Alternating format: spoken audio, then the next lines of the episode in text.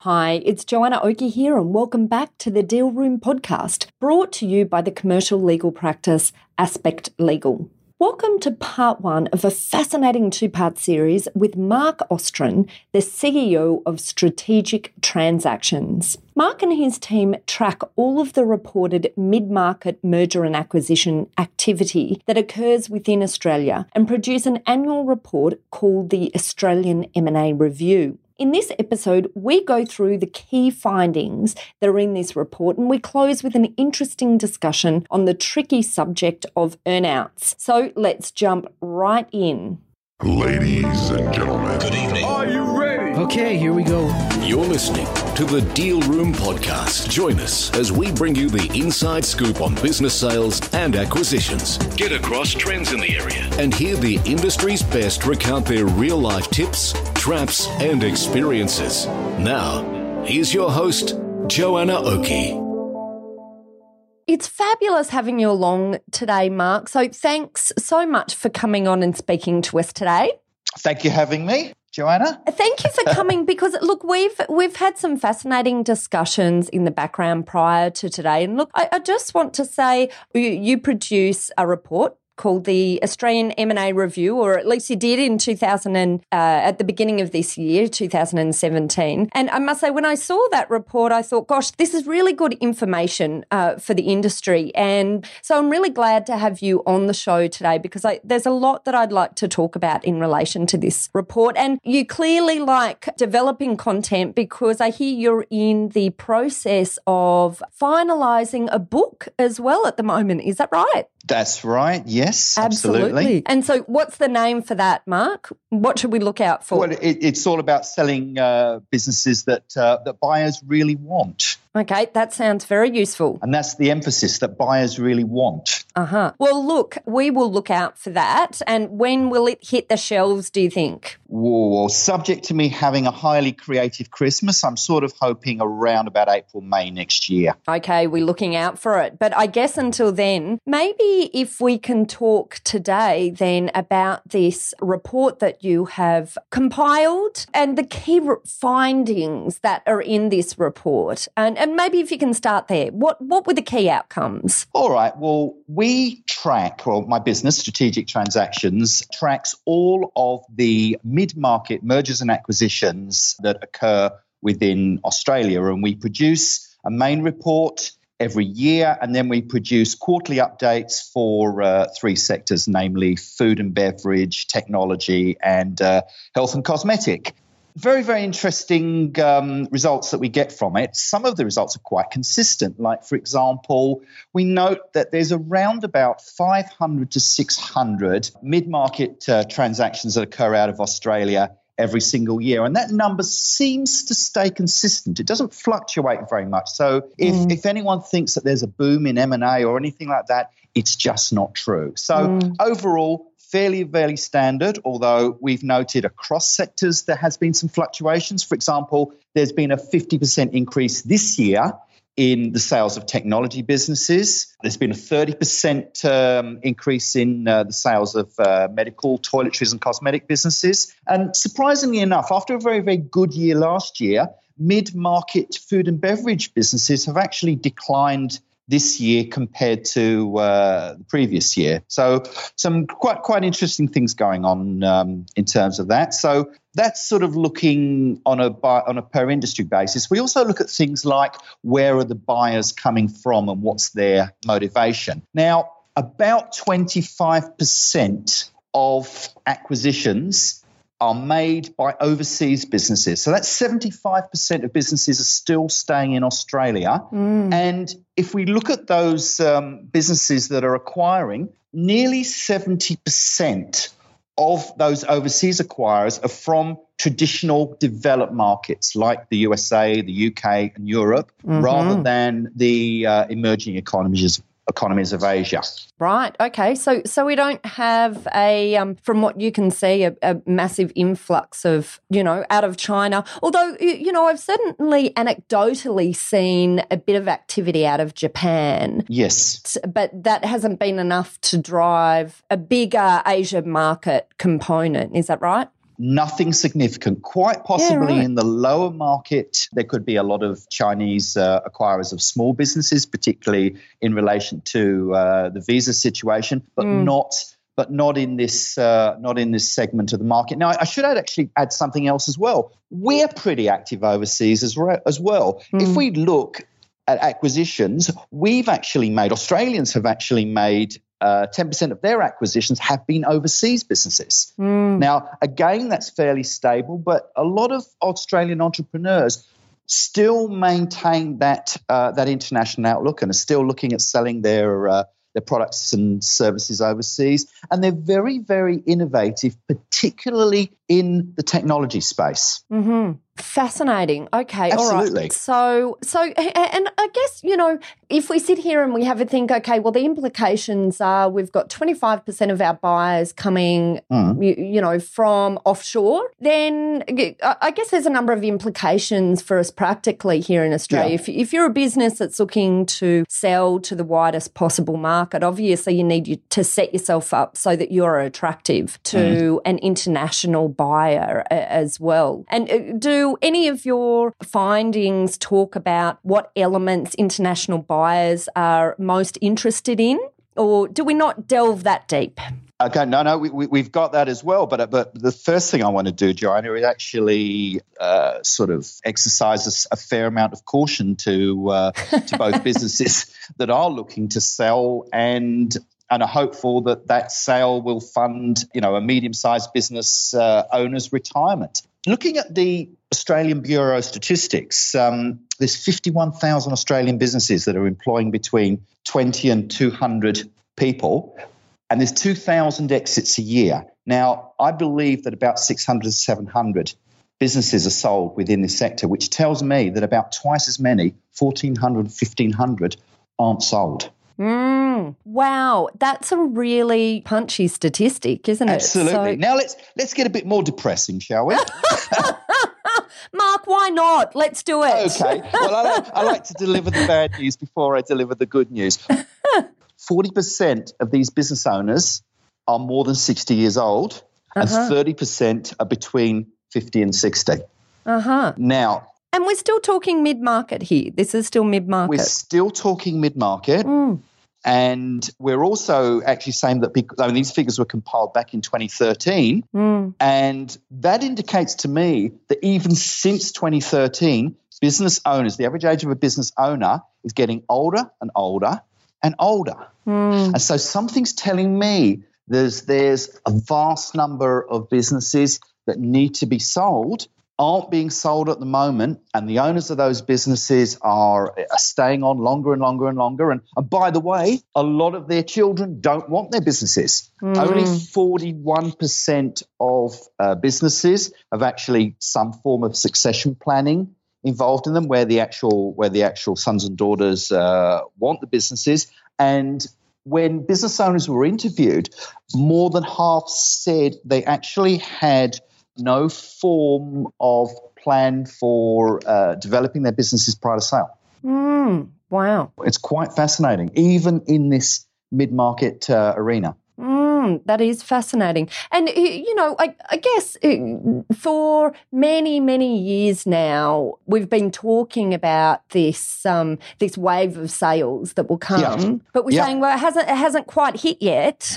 Yeah. so where is it coming? And what will happen, you know, Is at it that ever gonna hit? Yeah. Well, my gut feel is, I mean, the, if I, if I look at it from the aspect of average sale price of a business, all right, and we typically talk of that in terms of multiples of uh, of profit. Now they have stayed fairly stable over the last few years. hmm Okay, but I'm actually getting the feeling that those numbers are actually corroded by a large number of businesses that aren't being sold Mm. and a small number of businesses that are getting higher and higher multiples Mm. based on the uh, the intellectual capital within them. Mm. And that's really interesting. And again, I'm going to track this by sector. So, sorry, I, I love statistics, Joanna. So I I'm, can I'm quite tell. happy to. I, I love it qu- too. Well, I'm as lawyers, we're evidence based, so you know Oh, this okay. is this is feeding our. Uh, and we have a lot of listeners that are accountants. I think they'll like these statistics as well. okay. Well, look, the look looking at it from a statistical basis, the, the, the sort of the El Dorado of a largish private seller is where they're acquired by a public company. Hmm. Okay, and I've been we've been tracking the number of private businesses as a percentage of overall acquisitions that are acquired by uh, public companies, and now more than half of all uh, businesses with with a value higher than two million, fifty one percent, are acquired by public tech companies, and 46% of medical and cosmetic companies are acquired by their public counterparts as well. And that is raising the value overall for all companies within a segment. It's raising the averages. But mm. if you've got a small number that are raising the averages, then you're going to have a, a larger number that are depressing the averages. Mm, mm, absolutely. I see. I see. And then, uh, uh, do you have any statistics as well? Because we, we've not just got public companies buying up, but I, I also see a bit of activity around at the moment in, you, you know, roll ups for uh, with an intention of IPO in, in the future. So, do, do we have any statistics there that sort of add to public companies plus those that are looking to um, roll up to become public? Okay, nothing immediately quotable to you. I have noticed a number of things as well. but, Uh, private ec- uh, private equity activity within again technology and food. There's also a wonderful concept which uh, I think is hitting our shores now called agglomeration, where uh, you have a group of small companies, all of which offer something, being sold on a much much higher multiple to a public company. Mm. And the, but the you know the difference between that and say your traditional roll up is that it is that the actual power is coming from the small businesses themselves and their own IP and they're driving this rather than having the uh, the private equity person involved with them. Mm. And when I'm hearing all of this, of course, my legal mind is going to here's a reason why organisations really need to be understanding their intellectual property and then protecting it moving forward. Because we can see in the statistics that you're talking about today, Mark, Mm. that IP is really showing itself as a critical component now Absolutely. moving forward as well. Mm. Now, as a lo- as a non legal mind, I would s- I would say that the best way to maintain your edge in terms of IP is to actually keep building more and more and more IP and be a and uh, assume that somehow your uh, your IP is going to be copied or not necessarily copied, but is going to be emulated by somebody and say, okay, well, what's the next step? Funny enough, just just a few months ago, I, I came across the most fantastically innovative um, Australian company. They're called Shift Match, and they do uh, they've got the IP around cloud based staff rostering. Right. Okay, so the idea is that uh, if you take, for example, a nurse director or or, or, or, or somebody like that who's sort of uh, responsible for the HR and making sure that in, that a hospital is is staffed, it takes up about ninety percent of the time just simply ringing up nurses and doctors and making sure that they're on and creating uh, shift schedules and all that kind of stuff. Now, this company realized that this was going on. They did a lot of research amongst, amongst uh, nurses and doctors and talked about the issues that were related specifically to scheduling and designed a system that worked across smartphones that automatically facilitated auto rostering. Mm. And it's an absolutely phenomenal system and basically makes sure that the, the, the labor component behind this is, is down by about 90% and, and people have more certainty about what they can and can't do. So they built this IP and then they said, okay, well, how do we continue building this IP? And it's, it's quarterly reviews amongst the users. And then mm. they say, okay, well, you know, what industry uses this apart from nurses and doctors? And they said, okay, well, you know, there's schools, there's there's childcare, there's manufacturing, there's construction, there's hospitality, there's retail, and they've gone and produced all these different products that probably differ slightly that facilitate more to those markets. And then the the great thing in is they go to America and they say, "We've solved the problem. Here you are." Mm. And all of a sudden, they're a global business. I love Absolutely it. Absolutely fantastic. I love it. I love it. Although the lawyer in me would say, well, without some some sort of protection, our buyers are going to say, well, hold on, someone's going to jump on the back of this and No, no, on jo- Joanna. On the contrary, what you have is large players, large players trying to protect IP, and when large players pr- try to protect IP, I mean um, that's where the fees come in, isn't it? I mean, wouldn't you like to be the lawyer in charge of the Apple and Samsung disputes? Oh well, yeah, absolutely. Although you know, we don't love litigation; we love to I settle. I know, I know, absolutely. oh, look, this is good. I like a, um, I, I like a bit of a debate on some of these, Yes, on some of these issues. It keeps it lively, doesn't it? Oh, look, look, absolutely, absolutely.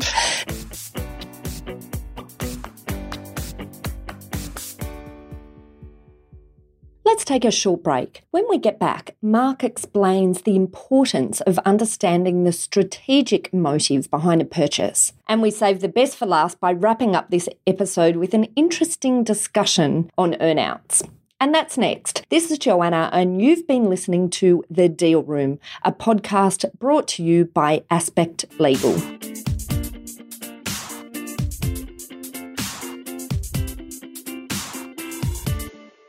Aspect Legal has a number of great services that help businesses prepare for a sale or acquisition, to help them prepare in advance and to get transaction ready.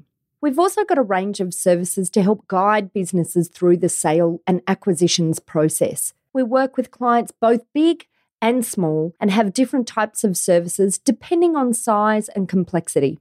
We provide a free consultation to discuss your proposed sale or acquisition or to discuss how we can work with your clients if you're an advisor in this space. So, see our show notes on how to book a time to speak with us, or head over to our website at aspectlegal.com.au. Or if it's easier, just shoot me an email at joanna at aspectlegal.com.au.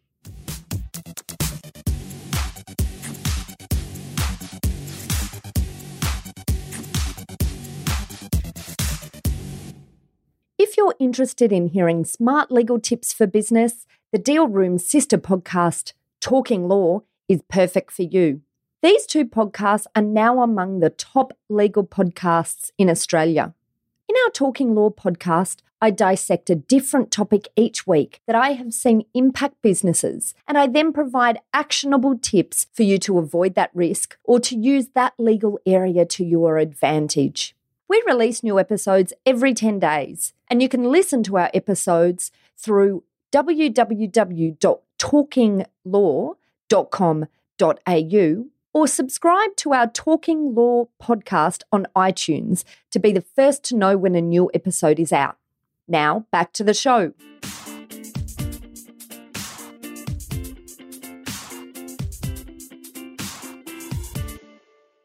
Welcome back. Earlier, Mark walked us through some key statistical data for mergers and acquisitions in the mid market arena. He also highlighted the importance of building an edge with technology and intellectual property. Let's keep the conversation going and listen as Mark explains the reasons why buyers buy and why it's important that businesses understand this key element.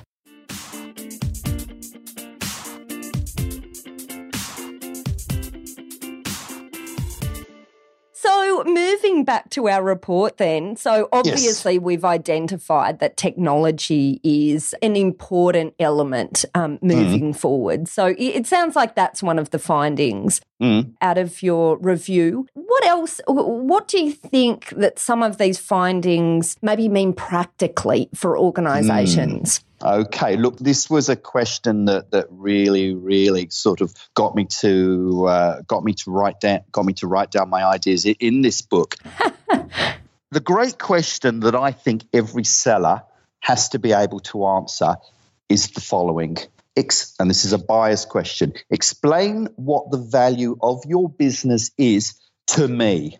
All right. And the, it's the to me that's the key part of that question. All right. If I if I'm trying to sell my business to you and I say, oh, look, you know, my profits are increasing every year, you know, a great business there, etc., cetera, et cetera, you'll say, well, yeah, okay, well, it's good that your profits are increasing at the moment because you're running it, but I don't know what's going to happen when you leave and, you know, all your personal contacts go, and what's going to happen when half your staff leave because they don't want to work with with with me rather than with you and, and mm. all those sorts of things that are the impact on the actual risk that relates behind the you know the the, the survival of the business mm. so you've really got to you've really uh, a seller has really got to look at the major reasons why a buyer buys a business and they have to include those concepts not when the business is about to go to market two or three months beforehand, but but maybe three, four, five years before the business is planning for sale. Mm. And that is absolutely integral. And the first thing you need to do is say, why do buyers buy businesses? Mm. Okay. Mm. Now, I, I, got an example for that, which I, which, which came from um, an acquisition uh, that uh, that happened earlier this year, and I, and I it sort of explains a lot of the motivations all within one acquisition. Can I can I can I talk you through this? I'd love to hear it. I'd love to hear it, Mark. Tell us all about it. Okay. Food industry. Freedom Foods. The tagline is making food better. And they produce uh, bakeries, uh, bakery goods, cereals, and, and snack foods. And now they go into the market and they buy a business called Power Foods for $21 million. Now, Power Foods, I, I don't know how, how, how into health uh, you are, Joanna. You look pretty healthy when I last met you, but um,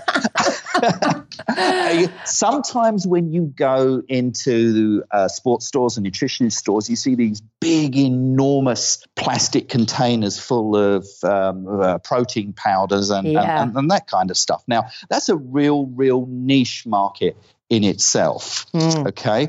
And so you've got so you've got a buyer and a seller here. So freedom of the bakery, mm. power are the um, are the, the proteins and nutrients. But, mm. but look at what freedom can achieve by buying power.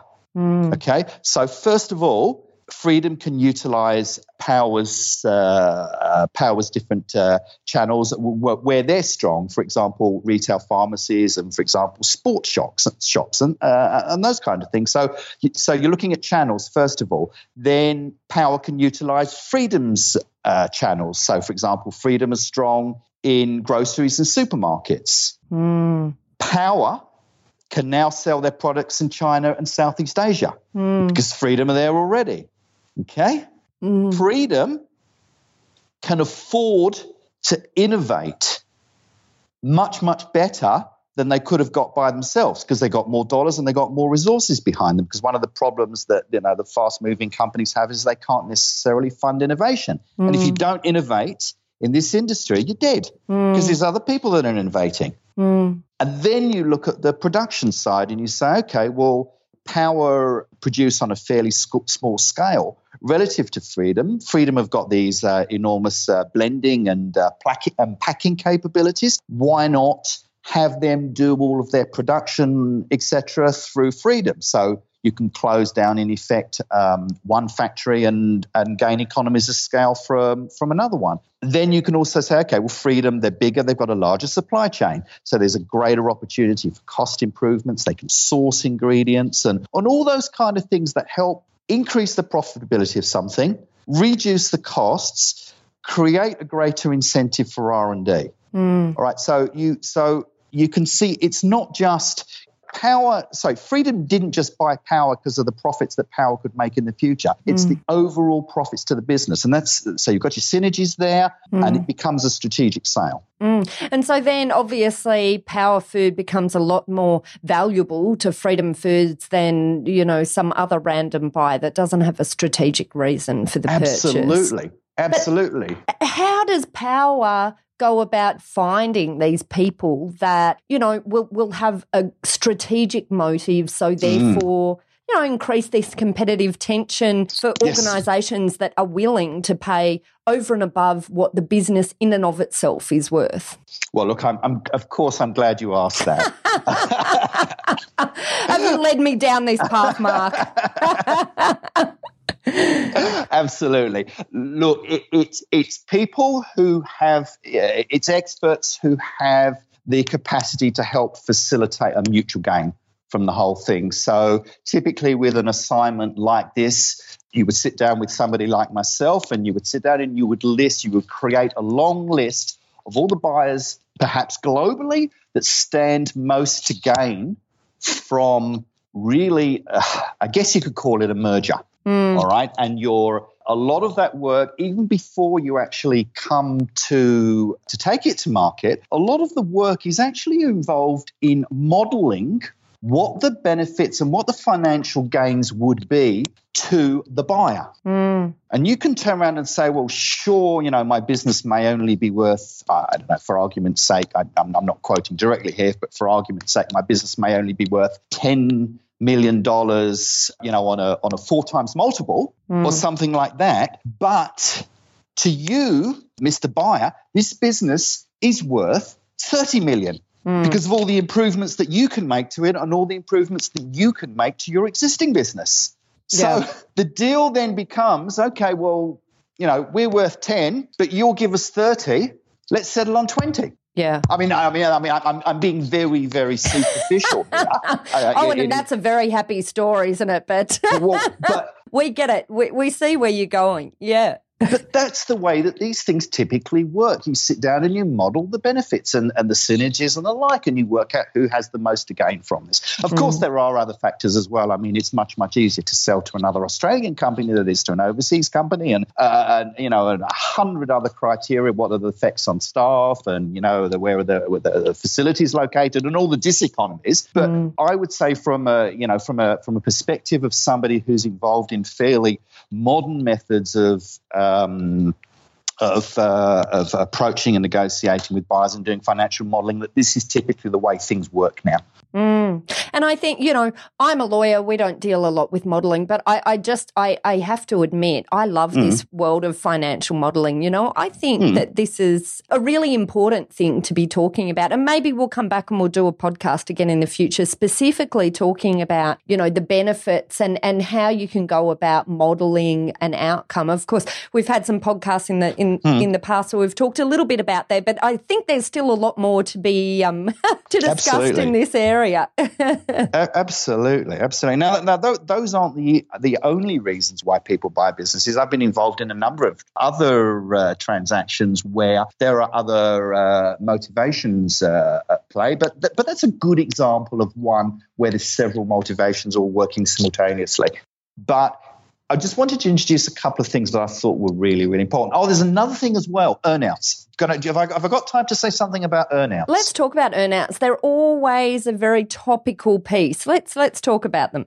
All right. If you ask, well, first of all, statistically, I would say that between 30 and 40% of all deals have a significant part related to an earnout. Right. And that earnout isn't just the owner staying there for six months or a year or anything like that. It's much, much more difficult than that. It's a it's a relationship between the actual final payout and the profitability or the revenue or the growth or the number of customers, etc., that uh, are achieved in that transition period, which could be one, two, even three years. Mm. So we're not talking here about deferred payments where we no. have an upfront agreed amount, but here you're talking about earnouts. That, And what was that statistic again? 40%? Between 30 and 40%. 30 to 40% in mid market in mid market. It's actually yep. very, very difficult to get accurate figures for this because because most people wouldn't brag on a press release that there was an earnout component, yeah. but that would be my estimate. We can uh, track it with public companies, but not necessarily with private. But we're finding now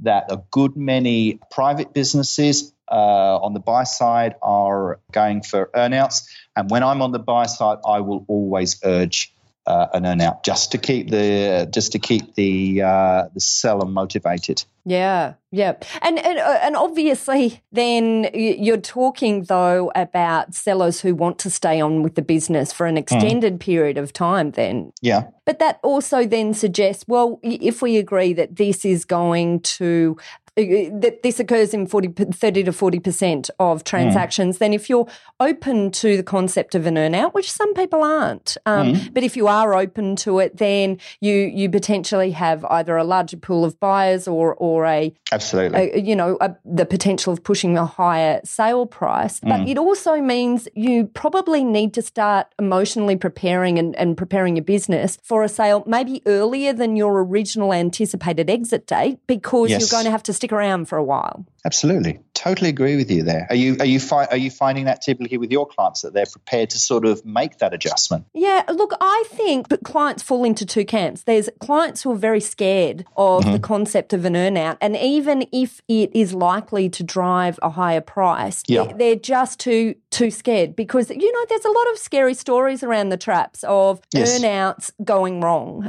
Yes. And and there's a lot of uh, complicated components that work with developing an earnout, particularly in relation to the control mm. that a seller has, because there's always totally this agree. issue that between buyer and seller in relation to who's going to hold the control. Obviously, a buyer wants yes. to hold it once they're yes. in, but that that can impact the ability of a seller in many ways to to impact the the elements that will lead to the earnout. So this is where issues arise and, and it can get a bit more emotional, I guess, for for sellers who just totally. want to know they've got a dollar value. totally. Totally agree with you. And I, I think that's probably it. you could have that as a podcast just in itself, the whole the whole issue of the both the rational and emotional uh, aspects relating to an earnout. Yeah. But but but but the fact of the matter is if you're valuing your business, this is the seller, based on the future potential earnings, of the business, and you have forecasted that the future potential in, uh, the uh, future potential earnings of the business are going to increase mm. as distinct from stay stable, then you're almost duty and responsibility bound to stay there and make sure that it happens. Yeah. Oh, and one, oh, one more thing as well: have the seller or work with the seller to negotiate an earnout that is actually higher than the agreed value of the business if the agreed objectives are actually uh, are, are, are, actually achieved as well. And I why think, not have an earnout that goes the, the other way? Exactly. Mm. Yes, absolutely. That's that's a really good point. You know, and and that can be a way to um, overcome some of those emotional, you, you know, concerns. Yes, absolutely. Dollars can help to drive emotion in a different way. but look, hey, if you've if you've done your homework well when you've managed the business, you've made sure, hopefully, that the business isn't dependent on you in the first place. And there's been many uh, earnouts that I've been involved in where the owner has said, "Yeah, that's fine. We're happy to have the earnout, but I really trust my staff, and we've got systems in place. I'm still only going to come in two days a week." Yeah, right. Well, thank you, Mark, for coming along. It was so good to have you here and to um, discuss and debate some of these areas. Been fun for me. Fabulous. I love talking about this stuff. Yeah. well, look, we'll have to we'll have you back in another episode, and we we might delve further into the concept of earnouts. Maybe we'll talk a bit more about um, this book that's in process at the moment. And when you're ready to release that, maybe you can give us a little overview on on a podcast, a um, on one of our shows about what you've covered in in the book. Love to. Excellent. Okay. Well, thanks, Mark. Thank you, Joanna. Good. Okay, that's a wrap.